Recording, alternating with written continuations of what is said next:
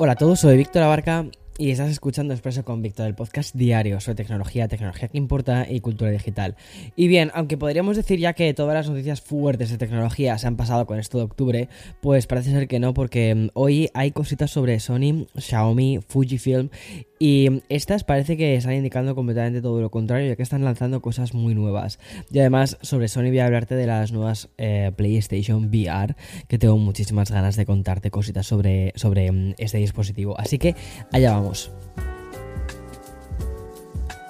Justo un día después de que se terminase ya toda la locura de los informes financieros y además de que Sony presentase el suyo, pues bueno, Sony vuelve a ser portada, pero en esta ocasión para mm, darnos la fecha de lanzamiento de uno de sus gadgets más esperados. Finalmente, las PlayStation VR 2 van a lanzarse el día 22 de febrero y van a salir a 549 dólares en Estados Unidos, es decir, 549, 550, vale para redondear, y 600 euros en Europa. Eh, de momento no sé cuánto, por cuántos pesos va a salir y por cuánto dinero va a salir el resto de Latinoamérica. Pero más o menos, más o menos lo que sí que veo últimamente es que sí que se hace una conversión bastante directa, al menos en México, de lo que son los dólares a lo que son los pesos. Más o menos, ¿eh? eh entonces, para que lo tengas de referencia, son unos 550 dólares. Y respecto a los pedidos anticipados, estos se van a poder hacer el día 15 de noviembre, es decir, unos cuantos meses de anticipo. Y aunque estos envíos previos o mejor dicho, pedidos previos van a estar únicamente disponibles para Estados Unidos, Reino Unido, Francia, Países Bajos, Luxemburgo, Bélgica y Alemania. Nada de España. La verdad es que estos dispositivos me gustan, o este dispositivo en concreto, me gusta mucho. Las PlayStation VR, la primera versión, tuve la oportunidad de probarlas, creo que fue en 2016, ¿no? Cuando se anunciaron en el Tokyo Game Show. Y además que pude probarlas. Eh, fue un momento muy, muy, muy, muy guay. Y fue uno de los motivos también por los que dije, oye, quiero dedicarme a esto, de comunicar cosas relacionadas con la tecnología, y con, y, pero además de una forma un poquito blog, porque además me acuerdo de contar esa experiencia muy blog. Todavía ahí no tenía demasiado eh, claro cómo quería hacer el canal, o sea, no estaba, o sea, mi, mi, canal de YouTube no había empezado como quien dice, pero más o menos ya iba viendo más o menos por dónde, hacia dónde podía ir, y eso, eso es curioso. Pero bueno, volviendo a las prestaciones, ¿vale? De los auriculares de realidad virtual de, de Sony, hay que recordar que representan una mejora respecto mm, al, modelo anterior, una mejora sustancial, ¿vale? Es que estas PlayStation VR 2 incorporan una pantalla OLED con un campo de visión de 11 grados, tiene compatibilidad 4K HDR y con 120 Hz. También va a tener cuatro cámaras integradas en la parte frontal de la pantalla. Además, el nuevo casco de realidad virtual de Sony incluye una retroalimentación de los auriculares. También tienen seguimiento ocular, audio 3D y unos, una cosa que llaman activadores adaptables y retroalimentación áptica, ¿vale? De los, para los manditos que vamos a llevar, que son los PS VR2 Sense, o sea, así es como se llaman. Bueno, y como te dije, ¿vale? Eh, en el episodio de ayer, ya por fin hemos pasado toda la locura de octubre y el sector pues va tranquilizándose un poquito, pero eso no significa que las novedades vayan a pasar de 100 a 0. Todavía quedan unos cuantos meses, sí que me imagino que las novedades tecnológicas en diciembre enero van a ser cero, pero bueno, es un poco lo que, lo que sucede, es normal.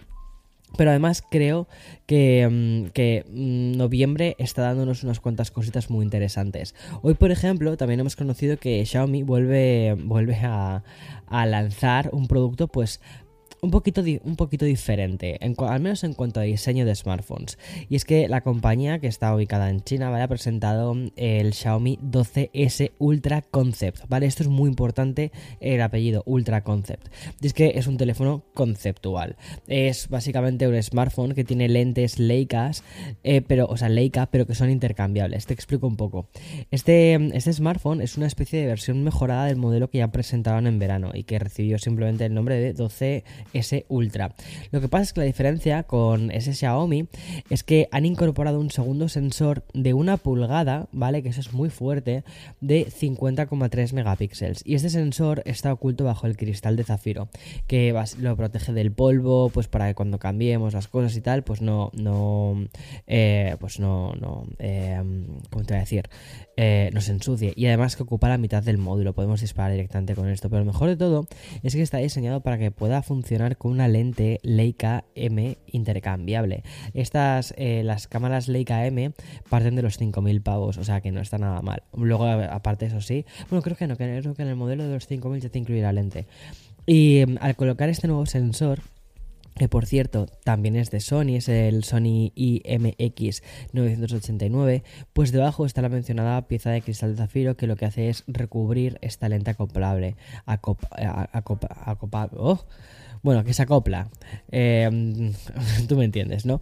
Eh, y lo que vamos a obtener es como una especie de, para que te hagas una idea, como de una cámara mirrorless, pero en un teléfono de Xiaomi.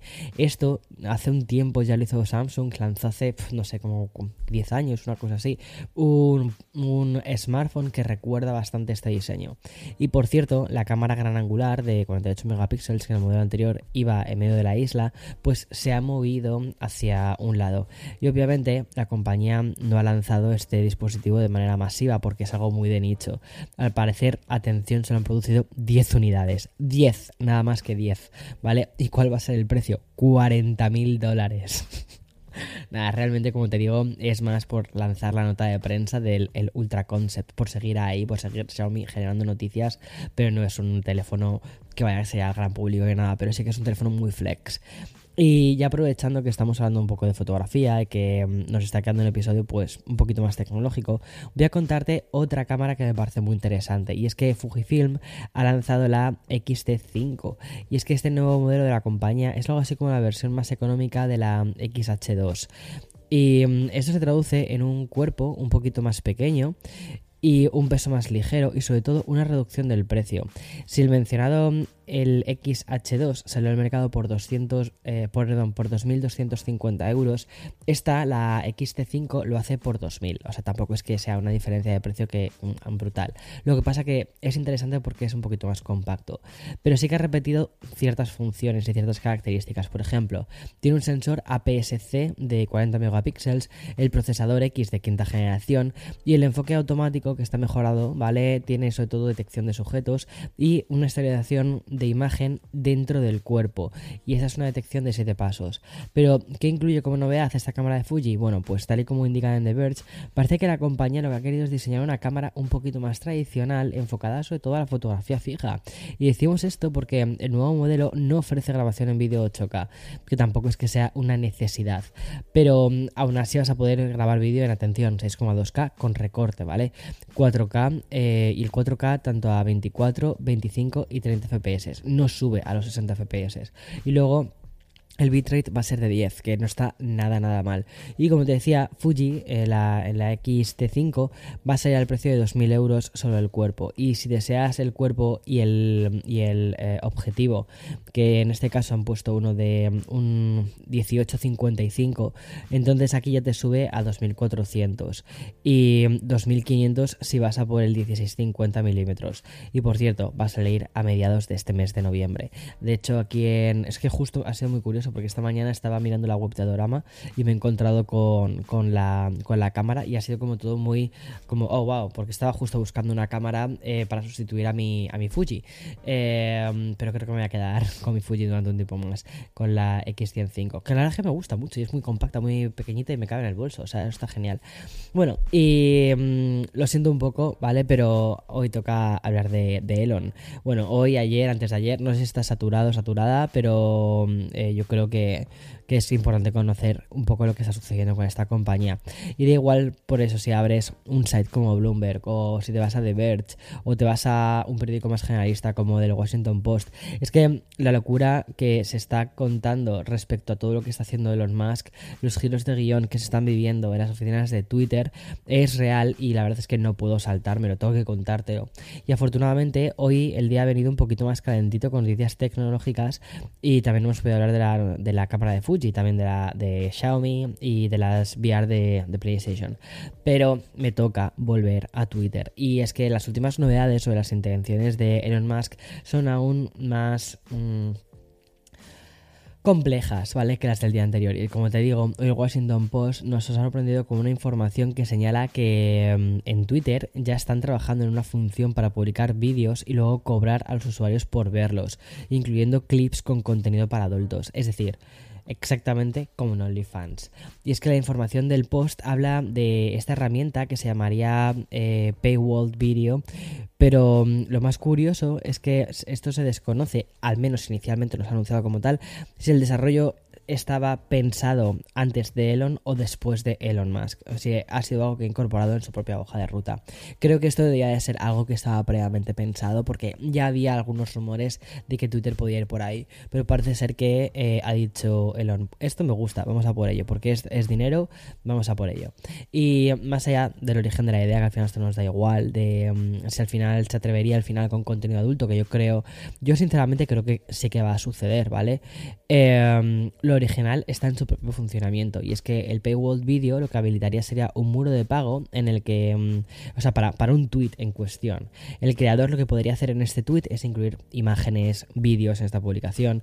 Y para que los usuarios puedan desbloquearlo, pues tendrían que pagar eh, una cuota que sería entre un dólar o 10, según la información del Washington Post. Personalmente, y viendo un poco como lo que está haciendo un poquito con eh, Twitter Blue, creo que lo que podría suceder es que finalmente eh, esta función pueda estar detrás de, em, de, la plataforma de pago de Twitter Blue. Es decir, tú, por ejemplo, como creador de vídeos, ya puede ser contenido adulto o contenido, eh, por ejemplo, sobre videojuegos, ¿vale?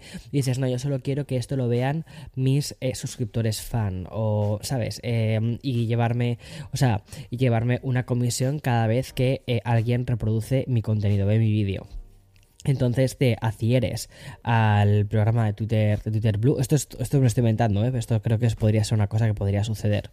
Eh, y ya de ese modo, pues la gente puede ver tu contenido y, eh, y, el contenido de otro y de otro y de otro, en lugar de estar suscribiéndose a cada creador y pagando a cada creador. Y luego lo que hace Twitter es darte una pequeña comisión de, esa reproducción. Creo que puede ser algo así. Pero mm, también una cosa muy curiosa es que te estoy hablando de Twitter Blue, pero como si esto mmm, fuese una cosa normal. Y es que otra de las novedades de Twitter que nos ha llegado además directamente, esto ha sido a través de, Elon Musk, y mm, es que no para, lleva toda la semana tuiteando y respondiendo a los usuarios, incluyendo celebrities como Stephen King o incluso el Rubius, pues durante el día de ayer Elon Musk reiteró su intención de incluir las cuentas verificadas como un servicio más de Twitter Blue. Eso sí, lo que ha hecho ha sido bajar el precio de lo que inicialmente pensaba. ¿Te acuerdas que te dije, Twitter Blue se va a convertir en un muro de pago de 20 dólares? Pues ahora va a pasar a costar 8 dólares al mes. Además, y en respuesta a las miles de menciones que le están llegando y a veces incluyen ideas sobre este servicio, Elon Musk ya está metiendo algunas de ellas. Es como si estuviese utilizando su propio grupo, o sea, como si estuviese utilizando Twitter como un focus group masivo. Y por ejemplo, eh, a cambio de estos 8 dólares, eh, va a poner prioridad en respuestas y menciones y búsquedas, lo cual, mm, según él, dice que es eh, mm, interesante para derrotar el spam y la estafa. Y también la posibilidad de publicar vídeos y audios más largos de lo que habitualmente te deja en un tweet. O sea, son como ideas que él va cogiendo de gente que va diciendo, oye, pues podrías poner esto en Twitter Blue. Y dice, ah, sí, esto lo pillo, lo pillo, esto me gusta, me gusta. Y, lo pone. Bueno, es curioso utilizar tu plataforma porque al final ahora es su plataforma para hacer un focus group.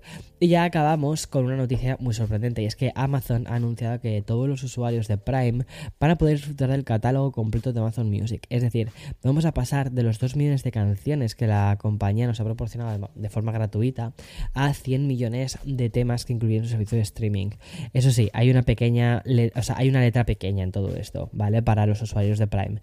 Y es que a diferencia de los que sí que pagan los 9,99 euros al mes por tener el Amazon Music Unlimited, el resto de los usuarios no van a poder disfrutar ni del sonido de alta fidelidad ni, ni del audio espacial y tampoco se va a poder elegir la canción que se quiere reproducir. Lo que ha hecho Amazon es hacer una versión similar a la que tiene Spotify, ese free Spotify, que es que te salten las canciones de forma aleatoria, sin publicidad ni nada, pero de forma aleatoria. Eh, se selecciona el artista, se elige el disco y todo esto, eh, y ya se crea como una especie de playlist de forma completamente aleatoria. Pero una cosa curiosa, y que esto sí que no te lo ofrece Spotify, es que sí que se van a poder descargar los contenidos para poder reproducirlos sin conexión Y la otra gran novedad de Amazon Music llega de la mano de los podcasts y es que la compañía ha agregado la función de podcast reviews que va a permitir que reproduzcamos una especie de vista previa de los episodios. Además, vamos a encontrar una mm, selección de los mejores podcasts y de los usuarios de Amazon Prime que, mm, bueno, pues es, eh, perdón, los usuarios de Amazon Prime, eh, estos pues no vamos a, escuchar los cortes publicitarios. Esto tengo que ver cómo se, cómo, qué sucede para el creador de contenidos, para ese creador de podcast, cómo, cómo, cómo funciona.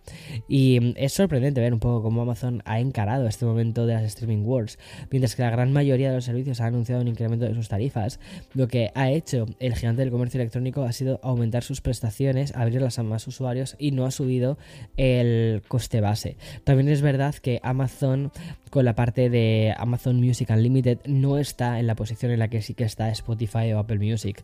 O sea, es el tercer jugador que va perdiendo. Entonces tiene que ofrecer algo más. Creo que ahora mismo es el. O sea, si estoy dando esta noticia es porque ahora mismo es el jugador que está diciendo, oye, yo ofrezco más, estoy ofreciendo todas estas cosas.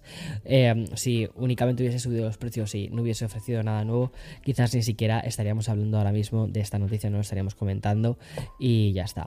En fin, eh, o sea, creo que han conseguido el objetivo que pretendían, que es estar otra vez en la palestra, decir, ok, eh, que nosotros existimos, que estamos aquí.